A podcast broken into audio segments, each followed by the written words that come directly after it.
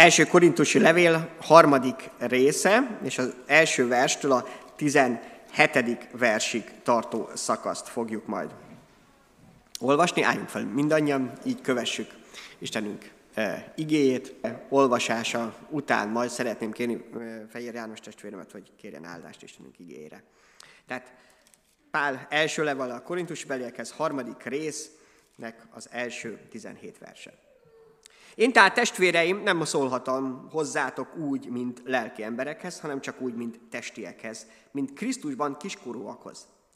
Teljel tápláltalak titeket, nem kemény eledellel, mert még nem bírtátok volna el. Sőt, még most sem bírjátok el, mert még testiek vagytok. Amikor ugyanis irítség és viszálykodás van közöttetek, nem testiek vagytok-e? És nem emberi módon viselkedtek-e? Ha az egyik ezt mondja, én Pálé vagyok, a másik pedig én Apollósé, nem emberi módon beszéltek-e? Hát ki az az Apollós, és ki az a Pál? Szolgák csupán, akik által hívőké lettetek. Mégpedig kiki úgy szolgál, ahogy megadta neki az Úr. Én ültettem, Apollós öntözött, de Isten adta a növekedést. Úgyhogy az sem számít, aki ültet, az sem, aki öntöz, hanem csak Isten, aki a növekedést adja. Aki ültet és aki öntöz egyek, és mindegyik a maga jutalmát kapja majd fáradozásához méltóan. Mert a mi szolgálatában, mert mi Isten szolgálatában állunk. Ti pedig Isten szántóföldje, Isten épülete vagytok. Az Istentől nekem adott kegyelem szerint, mint bölcsépítőmester, alapot vetettem, de mást épít rá. Vigyázzon azonban mindenki, hogyan épít rá mert más alapot senki sem vethet a meglevőn kívül, aki Jézus Krisztus. Az pedig, hogy ki mit épít erre az alapra, aranyat, ezüstöt, drága követ, fát, szénát vagy szalmát, az a nap fogja világosá tenni, mivel tűzben jelenik meg, és akkor mindenkinek a munkája nyilvánvalóvá lesz, és hogy kinek mit ér a munkája, azt a tűz fogja próbára tenni. Ha valakinek a munkája, mert ráépített, megmarad, jutalmat fog kapni, de ha valakinek a munkája megég, kárt val. Ő maga megmenekül ugyan, de úgy, mint aki tűzön menne, ment át. Nem tudjátok, hogy ti Isten temploma vagytok, és az Isten lelke bennetek lakik? Ha valaki Isten templomát beszennyezi, azt elpusztítja Isten, mert Isten temploma szent, és ez a templom ti vagytok. Imádkozzunk. Istenünk, hálával köszönjük a Te drága igédet, és köszönjük azt, Uram, hogy Te bátorítasz bennünket, hogy egyedül Te vagy az, akire lehet építeni. Te vagy egyedül az, aki a Te szent lelkedet tetted belénk, hogy az lakozzék, és hozzunk gazdag gyümölcsöt. Valóban nem az számít, hogy aki ültet, aki öntöz, hanem maga az Isten, aki adja a növekedést. Amen. Nem készen és nem felnőttként születünk meg. Amikor csecsemő volt a kisgyermekem, akkor elfért a karomba. Hát most már egészen más, hogy tudnám csak el, lehet, hogy föl se tudnám emelni. Ez egy teljesen természetes dolog. És így van az Isten országában, hogy ha valaki megismeri Isten szeretetét és kegyelmét, az nem lesz azonnal kész lelki ember.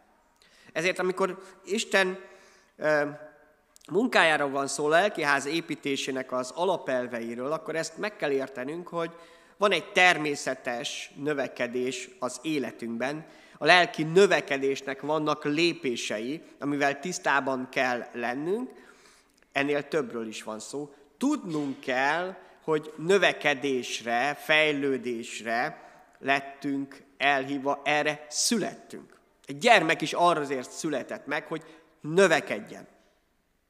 Akármilyen aranyos az a kisgyerek, akármennyi örömet is okoz, egyszerűen növekedésre lett születve. Növek, arra született, hogy fejlőd, hogy megnőjön. Persze szívesen konzerválnánk azt az, egy bizonyos életkort. Mondjuk nem a kamaszkort, de az előtte lévő kort biztos, amikor még olyan aranyosak voltak. De nem erre születtünk. És felnőttként sem ezt kell megértenünk. És valahol most nézzük meg a lelki életnek ezeket a lépéseit, mivel Pál maga beszél a gyülekezetnek, hogy különböző lelki életkorban vannak és lehetnek. Beszél lelki kiskorúságról és lelki érettségről, lelki emberekről. Nézzük meg ezt, hogy is van a mindennapi életben.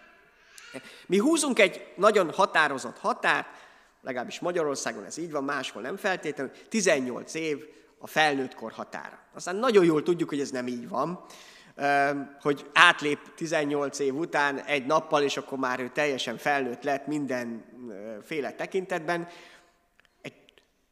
Csomó dolog ezek után számára elérhetővé válik, lehetősége van, nem kell a szüleit megkérdezni, akár szóban, akár írásban, nem kell mellette lenni. Tehát, hogy tényleg egy jogi határvonal, de azt is érezzük, hogy ez nem mindig így van, hogy valaki 19 éves és önálló lett. Vannak 50 éves emberek is, akik még most sem önállóak.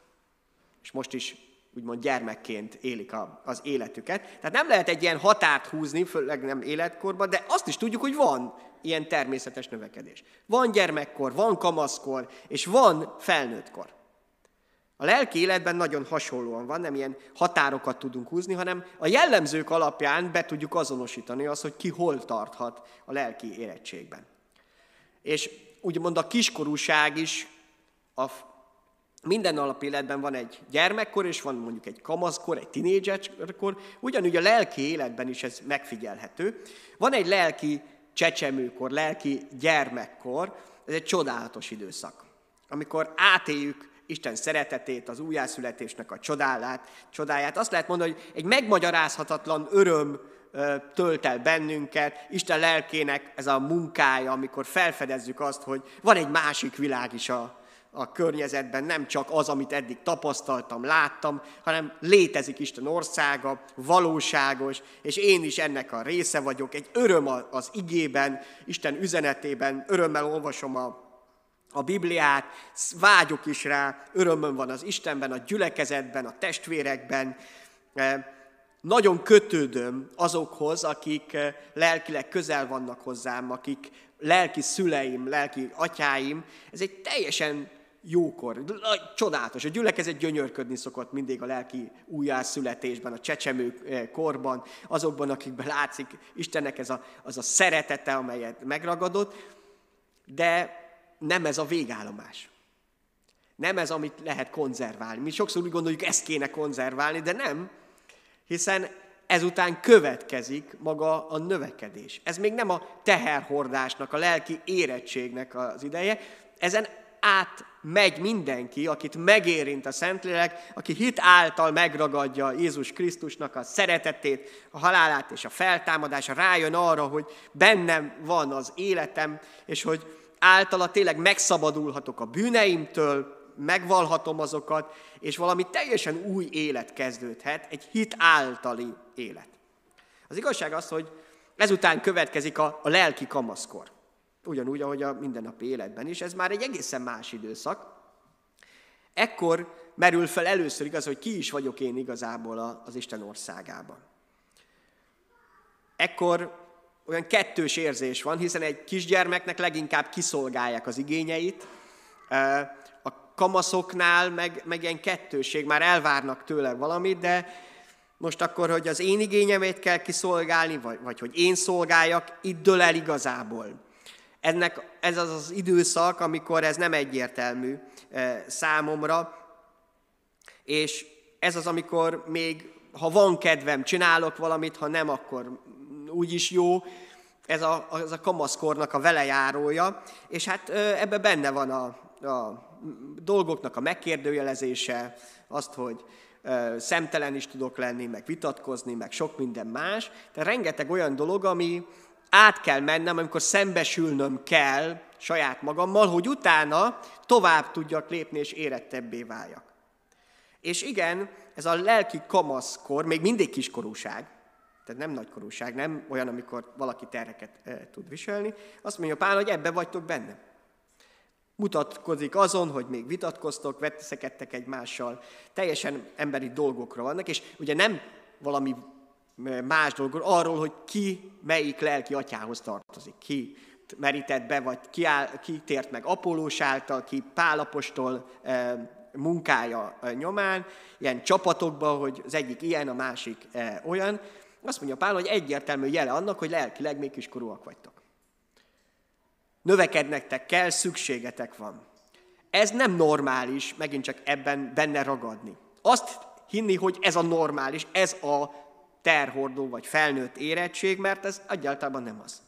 Amikor ezeket ismerem föl rajta, hogy akkor jövök gyülekezetbe, vagy akkor szolgálok, amikor kedvem van, amikor jó esik, meg egyébként is elvárom, hogy kiszolgálják az igényeimet, ez egy lelki folyamatnak a része, de nem az, amire Isten elhívott. Nem az, ahol majd szeretné, hogyha tartanál. Ez egy lelki kiskorúság még, a lelki kamaszkornak egy, egy része, nem szabad ebben megrekedni. Egyébként legkönnyebb ebben megrekedni a mindennapok életében is, ebben a kamaszkorban, mert mennyire kényelmesebb másnál. De Isten azt szeretné, hogyha növekedne az életünk lelki értelemben is. A lelki növekedésnek a lépéseiben pont a lelki érettség tartozik. Az, amikor kész leszek felelősséget vállalni már teljesen. Nem csak magamért, hanem már másokért is. Amikor szülőképes korba jutok. Amikor vágyom arra, hogy legyenek lelki gyermekeim. Vágyok arra, hogy mások is átéljék azt a csodát, az újjászületésnek csodát, amiket egyébként csak Isten tud ö, megtenni, de mégis már elkezdek ebben gondolkodni. Hogy mások számára én biztosítsam ezt a hátteret. A teherhordásnak, terhordozásnak a, a csodáját átélem. Hogy igen, eddig azt hittem, hogy én nem is bírok tereket viselni az Isten országban, vagy szolgálni, és kiderül, hogy de igen. Egyre fontosabb lesz számomra a példaadás. Ne, ne csak én várjak el másoktól példaadó ö, dolgot, hogy ők ö, nekem mutassanak valamit, hanem elkezdek én magam példává válni. Ez a lelki nagykorúságnak a, a lépése. Erre akar elhívni. Nem egyeseket Isten, hanem mindenkit. Ez egy folyamat, egy lelki folyamat. Az egészséges lelki fejlődésben benne van mindegyik lépés. Persze kinek hogyan, milyen hosszan tart egy-egy e, időszak, de arra szeretne eljutatni, hogy erre a lelki nagykorúságra, érettségre eljussunk. Mert a lelki ház építésének ez az alapelve. A lelki ház mindig a lelki nagykorúakon áll. Nem a lelki kamaszokon, nem a kisgyermekeken, őket még hordozni kell, illetve segíteni kell. A lelki ház mindig csak a lelki nagykorúakra tud építeni, akik teherhordók, akikre lehet építeni, amikre Isten tud építeni, nem emberek, hanem maga az atya, aki az egészet fölépítheti. Azt, amit ő eltervezett. És igen, búcsút kell mondanunk a kamaszkornak. Akármennyire is szeretünk benne lenni. Akármennyire is élvezzük a, hogy is a mindennap életben ez a mama hotelt. Tehát amikor kiszolgálnak bennünket, amikor nem kell felelősséget válni az életünkben, nem kell önállóan meg lenni, és nem kell szülővé válni. Hogy egész életünkben hordozzanak. De nem, ez nem normális. Előfordul ilyen, de, de nem az, amire elhívott az Isten. Erre nem lehet építeni. Nem lehet családot alapítani. És az Isten országa egy nagy család. Arra szükség van olyanokra, akik ezt, ennek a terhét föl tudják vállalni. És ez a lelki növekedésnek természetes lépése mindenkinek az életében. És Isten erre hívott, Pál apostol azt mondja, hogy a korintusiaknak is ezt kell megérteniük. Őket is elhívta Isten, megszólította, megragadta a lélek, elkezdődött a folyamat, és hát tovább kell lépniük. Meg kell érteniük azt, hogy erre hívta őket Isten. És aztán beszél itt Pálapostól a lélek által az Istennel való együttműködésről. Nagyon szép képeket használ, az ültetés, aztán az öntözés képét, hogy ez emberi munka, hiszen ültetni akár magot, akár egy, egy kis palántát, azt mi tudunk, öntözni is e, tudunk, de maga a növekedést, azt az Isten adja. És azt mondja, hogy ez a lényeg, hogy legyen növekedés. És ezt az Isten tudja biztosítani. Nem? Látjuk a képekben, hogy, hogy szükséges az ültetés, és szükséges az öntözés is. Mégis valami csodálatos módon Pál megértette, hogy a, az Isten, aki a növekedést adja, az számít ebbe a folyamatra. Na itt kell megint megértenem azt, amivel Pál teljesen tisztában volt, a lelki építkezéshez hozzátartozik, hogy mennyire is számítok én. Mennyire vagyok fontos? És itt egyszerre kell megértem azt, hogy mennyire nem vagyok fontos, mennyire nem én vagyok a fontos, inkább úgy mondom, és hogy mennyire számít mégiscsak az, hogy ki vagyok Istenben. Nehéz az, amikor úgy érzem, úgy gondolom, hogy nélkülem ez a gyülekezet, ez a közösség, a családom semmire sem jutna. Ha én nem lennék, akkor bezzeg. Mi lenne? Ki csinálna ezt, vagy azt, vagy, vagy amaszt, meg egyébként is. Ez az, amikor úgy tűnik, hogy, hogy mennyire számítok, amikor az énem mennyire fontos. Hidd el, volt és lesz gyülekezet nélküled is. Voltak előtted is, meg lesznek utánad is. Nem rajtad áll az Isten országa, hanem Isten munkáján. És ezt meg kell értem, hogy ilyen szempontból tényleg nem én számítok. Nem az én számítok, hanem az, aki Isten gyermekeként lettem. És ez már nagy különbség. Az, amivé Isten tud formálni engem. Mert az már az Isten munkája, érted? Nem az, aki öntet, ültet, öntöz, hanem az Isten, aki a növekedés adja benned is. Ő számít. És neki viszont nagyon fontos volt. Számára a te életed annyira drága volt, hogy Jézus Krisztus belehalt ebbe a szeretetbe. És feltámad, hogy ezt te is érezd. De ez a nagyság, ez az érték csak Jézus Krisztusban van, nem nélküle. Nem nélküle tudsz valamit elérni, nem nélküle jön a növekedés, hiszen maga a növekedést az Isten adja. Igenis fontos, hogy ültetsz, vagy öntözöl, akármire hívott el az Isten, de ez az, amit megértett Pál, hogy elég nekem, hogy is mondja, az én kegyelmem, de ez, vagy úgy fordítsuk le, hogy értsük meg, elég nekem, ha Isten számára fontos vagyok. Ez adja meg ezt a szép magyar szó, hogy identitásomat, az ön azonosságomat.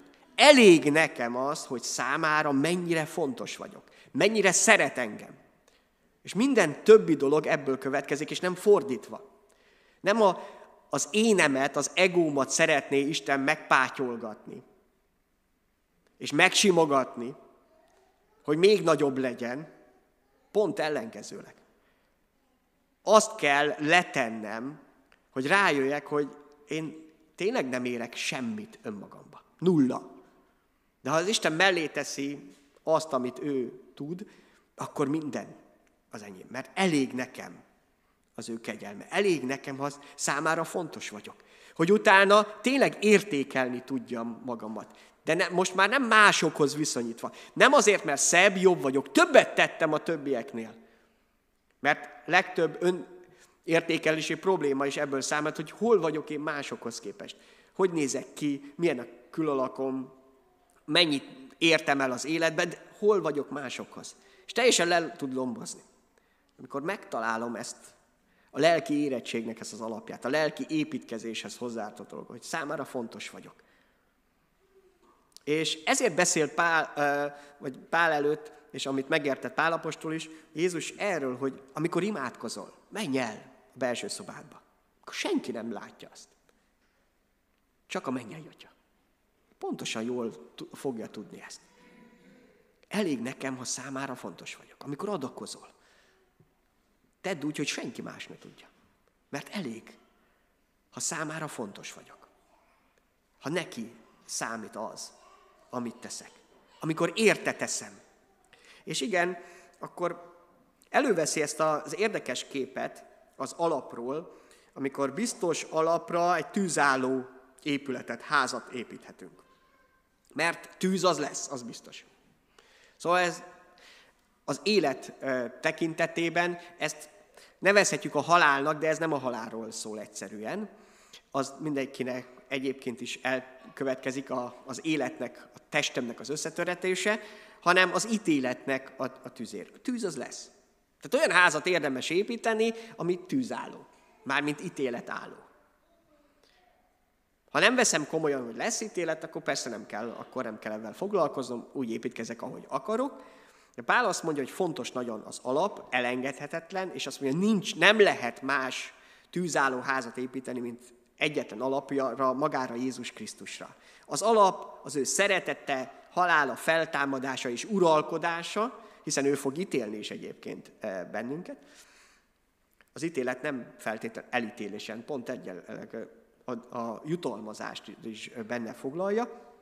Azt mondja Pál, ezen kívül nincs más. Ő az, aki a lelki háznak az alapja. Erről szó volt már. Meg újból is újból értetjük. Benne kaptunk új életet, és azt mondja Pál, ezt hirdetem, ez az evangélium, amire elkezd az életünk épülni. Igen, és mindegyikünk építkezik. Mindenképp. A te életed egy építkezéshez hasonlítható. Mindenképp valamit teszel az életeddel, de hogy mit építek, akár Jézus Krisztus arra az alapra, amit elfogadtam, az nem mindegy. Földi vagy mennyei házat. És egyetem mi a különbség a kettő között? Mi az, amit Pál mond, hogy, hogy egyesek értékes dolgokat e, építenek lenne, aranyat, ezüstöt, mások pedig olyan szalmát, ami, vagy, vagy olyan éghető dolgokat, ami teljesen el fog tűnni az ítéletnek a, a tüzében. Mi a különbség a földi vagy a mennyei ház építkezésben? Előtte szeretnénk egy kis példát hozni, persze egy, egy kicsit gyerekes lesz, de talán segít e, megérteni, hogy hogyan is működik ez a mennyei építkezés, amire Jézus úgy mondja, hogy gyűjtsetek kincseket a, a, a mennyekben. Ismeritek ezt a persejt, igaz? Most egy direkt olyat hoztam, ami, ami a hagyományos persej, hogy lehet beledobni valamit, de nem lehet kivenni belőle. Hát hogy működik? Jó, itt éppen női kör, tehát most elnézést kérek, tehát nem fogunk demonstrálni. Mi lesz ebben a persejjel? Hát gyűjtögetünk benne, igaz? Pénzt, és hát hogy lehet hozzájutni? Csak egyféleképpen, ha összetörik. Csak akkor lesz nyilvánvaló, hogy mi van benne, ha összetörik. Persze ragaszkodnánk ehhez a nagyon szép kis persejhez, malac persejhez, ugye így hívjuk hétköznap életben, de csak akkor lesz az a az érték, az a pénz, az a kincs, ami benne van, a miénk, akkor tudjuk használni, ha majd össze fog törni. Hát pontosan ilyen az életünk.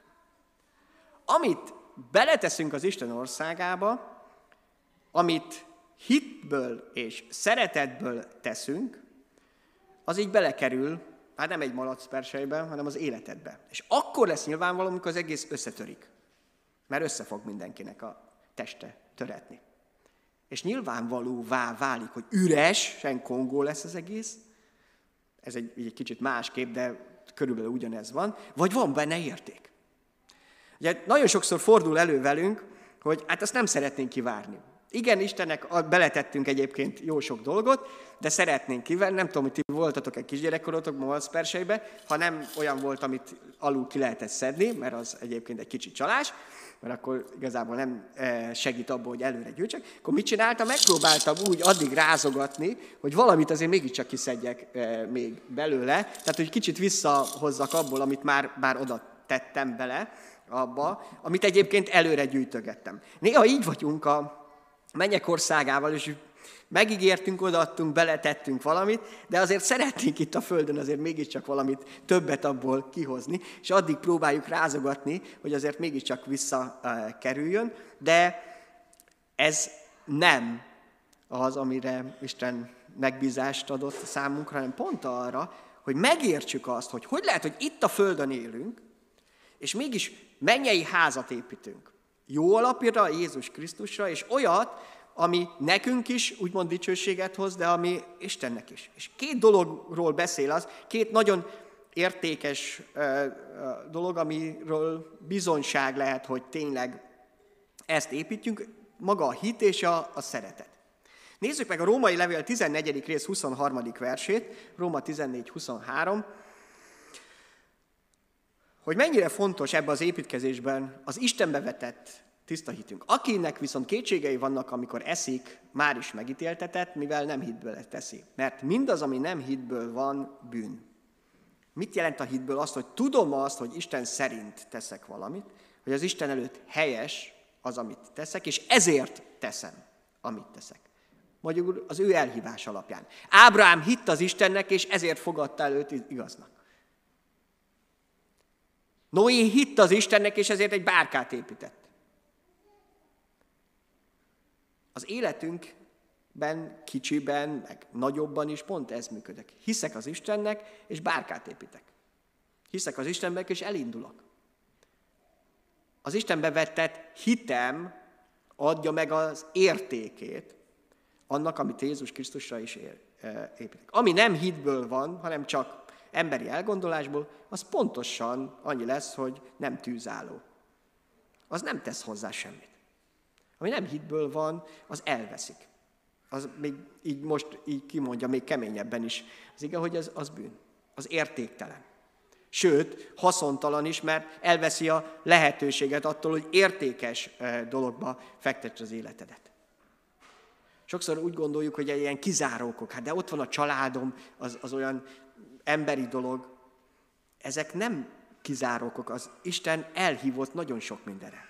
Többször elmondom ezt a példát, amikor végig gondoljuk, hogy hú, micsoda nagy dolog, amikor a tanítványok maga Jézus Krisztus együtt volt három évig, de Jézus szolgálata, ami teljesen isteni szolgálat, a 33 évéből a legnagyobb részét a családjának szolgálta.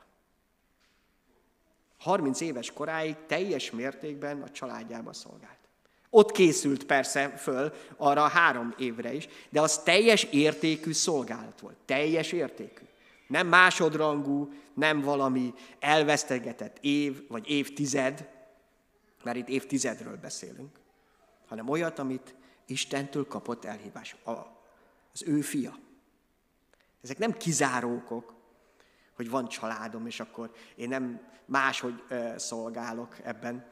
Tanítványok sem tették félre a családjukat egyébként, hanem felelősséget vállaltak. Értek később is, tudták azt, hogy ez Istentől kapott küldetésük. De miért ne? A család nem hitből lehet. A családod, a gyermeked vállalásod. Dehogy is nem. Ugyanúgy hitből, meg lehet hit nélkül is természetesen. De Isten azt szeretné még, ami eddig hit nélkül volt az életedben, azt is felfedezt, hogy lehet hittel tenni. És a másik dolog maga a szeretet, ami egyszerűen elengedhetetlen, a kettő párba megy. Nézzük meg egy másik igét, az 1 Korintus 13.3-at, a szeretet himnuszárnak az elejéből, Korintus első 13. rész, harmadik vers. Figyeljetek itt most, valami hitáltali dolgokról beszél, legalábbis amit lehet hitáltal is tenni. Általában, abba, ha szétoztom az egész vagyonomat, ha testem tűzhalára számon, szeretet pedig nincs bennem, semmi hasznom abból. Vagyis értéktelen, nem tűzálló. Mert lehet mindezt önző módon is tenni. Ezért annyira fontos, hogy a hit együtt munkálkodjon mindig a szeretettel. Az hitelesíti. Ugye szeretet nélkül a hit az egy önző fanatizmus lesz. Ölni fog, és ölt is mindig is a világéletben. Mert be tudja mesélni, és el tudja úgymond hitetni az ember bizonyos célokért, de pont a szeretet, az Istennek a szeretete tudja ezt korrigálni. Hogy az a hit az valódi Istenbe vetett hit legyen. És ne egy önző, fanatikus hit, amiben nincs benne Isten jelenléte, és nincs benne Istennek a, a szeretete. Hatalmas dolog az, hogy Isten lelke itt van közöttünk. És azzal folytatja Pál apostol, hogy ezt a titkot meg kell értenetek, ha lelkileg növekedni akartok, ha lelki házat tényleg teljes szívetekkel akarjátok építeni, hogy az a test, amiben élünk, amit az Istentől kaptunk ajándékként, tehát nem ellenségünk, viszont a benne lévő vágyak és akaratok, igen, azok, amelyekkel harcolnunk szükséges, a lélekkel és e, hitáltal, de azt mondja, hogy ez a testünk az Isten lelkének a lakhelye, a temploma. Amikor újjászületik valaki, ez a munkája kezdődik el a léleknek. Olyan nincs, hogy valaki úgy tartozik az Istennehez, hogy ne lenne Isten lelke benne. Hiszen ezért születhetett újjá. Ezért kezdődött el egy új élet benne. Akit az Isten lelke vezet, az az Isten gyermeke, az az Isten fia. Itt nincs második vagy harmadik lehetőség. Ezt meg kell érteni, hogy Isten lelked vele van, nem a lelki pásztorral van. Nem bizonyos szolgálattevőkkel, hanem ha átadtad az életedet Jézus Krisztusnak, elkezdődött a munka, akárhol tartasz, lelki kiskorúságban, vagy bármi másba, hol az életed fejlődésében, akkor is Isten lelke ott munkálkodik az életedben. És figyelhetsz rá. De vigyázat, az nem a felszínen van. Nem az érzéseid között, nem közvetlen a gondolataidban. Oda is el tud jutni Isten lelkének a hatalma és e, vezetése, hanem ott él a szívedben. Arra vár, hogy tényleg figyelj rá. Na ez a nagy dolog, hogy ezt megértsem, hogy te a szent léleknek a temploma vagy.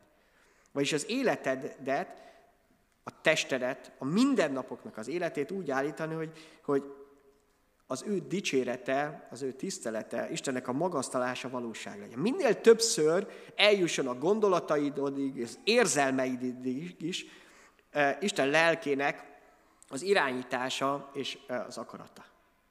Ehhez szükséged van egyre jobban megtanulnod azt, hogy tényleg megállj az Isten előtt. Hogy oda tudjál figyelni az ő szavára és az ő hangjára. Hogy kész legyél arra, hogy az a lélek, ami benned van, az meg tudjon szólalni. És nem csak meg tudjon szólalni, hanem vezesse a hitedet, a gondolataidat és a szeretetedet is. Hogy oda szánt. A Biblia olvasásnak pont ezért van nagy jelentőség, az ige tanulmányozás. Nem az, hogy tudjál valamit, hanem hogy mindeközben a lélek meg tudjon szólalni benned. Megértsed a lélek hangját. Egy Isten tiszteletnek is nem az a lényeg, hogy itt találkozhatunk az Istennel. Hát ez egy, szeretném újra is elmondani, ez egy nagyon nagy tévedés és hamis hit. Hát itt találkoznánk az Istennek, az azt jelenti, hogy mennénk haza és elköszönnénk tőle. De ez egy hazugság. Isten nem itt van egy helyen, egy, egy adott helyen. Itt van Isten köztünk azért, mert ide jöttünk. Mert te elhoztad. Mert ott él benned. És igen, mert megszentelte ezt a helyet, mert neki lett építve. De nem innen viszünk valamit benne, hanem az életed az Isten temploma. Mind a 24 órában és mind a 168 órában egy héten. Mert az Isten lelke az benned él. Nem mi találtuk ezt ki. Az ő csodája ez. Az ő hihetetlen ajándéka. Amit sem megérteni teljesen nem fogunk itt a Földön, sem megmagyarázni feltétlenül, de élhetünk vele együtt és benne. Hogy igenis az ő akarata, Istennek az akaratát, a lélek tudja benne tolmácsolni. Jézus mondta, hogy azért küldi el a szent lelket, hogy ezt el fogja vége, mindenkibe külön-külön. Hogy mindegyikünknek el tudjon jutni is. Tanuld meg egyre inkább. Ez a lelki nagykorúságnak lépése, hogy Isten elvezet arra, hogy jól értsd a lélek hangját, odafigyelj, hogy a gondolataidat tényleg tudja formálni, az érzéseidet is tudja formálni, és ráadásul egyre többet engedelmeskedj neki. És minél inkább engedelmeskedsz az Úr szavának, az Isten elhívásának, a lélek szavának, annál inkább tudsz növekedni a lelki nagykorúságban is. És azt mondja, hogy aki az Isten templomát beszennyezi, megrontja. Ezért kell annyira figyelnünk, hogy nem itt van az Isten. Ha hazamész, otthon ülsz a számítógép előtt, akkor is Isten lelke benned van. Bármit nézel, bármilyen ocsmány dolgot, vagy éppen olyat, ami szégyenletes, ott van az Isten lelke nem megy el akkor, és ugyanúgy kell figyelned azt, hogy mit szennyezel, bármit gondolsz, azt, amit ki sem mondasz másoknak, meg talán szégyenlennél is, akkor is ott van. Nem azért feltétlenül megítéljen, hanem azon, hogy segítsen abból, hogy ebből megszabaduljál. Hogy tényleg az egész életedben tudjál egyre inkább az ő szentségében élni, mert szent lettél. Azért, mert az Isten tett téged elkülönítettél. És nagy dolgok ezek. És igen, Pált elhívta az Úr arra, hogy ebben tanítson bennünket. Tanítsa akkor a korintusi gyülekezetet, most bennünket is, hogy a lelki építkezésnek az alapelvei bennem kezdődnek, hogy bennem is hogyan működik. Isten lelkének az ereje, az a növekedés. Hogy ne rekedjek meg egy lelki kiskorúságba, akár egy lelki kamaszkorba, hanem kész legyek arra, hogy oda szálljam az életemet. Arra, amire elhívott. Hogy értékes dolgokat tegyek abba. Amit majd az az ítélet tüze, az összetöretést elő, nyilvánvalóvá lesz. Minket nem ítéletre hívott az Isten. hogy megítéljük ezt a világot. Isten fogja megítélni. Minket arra hívott el, hogy bizonyságai legyünk az ő jelenlétének és szeretetének. Ezek nagy dolgok. Emberfeletti dolgok és mennyei dolgok. Adja meg az Úr, hogy egyre többet átéljünk és megtapasztaljunk ebből. Amen. Atyám, mit mondjak? Hiszen olyan csodálatos dolgot kezdtél el ebbe a világba, teremtéstől kezdve. Te megjövetelédig Jézus Krisztusban. A bűn felett való győzelmedik, ami elképesztő. És mi vagyunk most a tanúbizonyságai annak, hogy a mai korba is elért ez. És köszönöm, hogy sem a tudomány, sem emberi okoskodás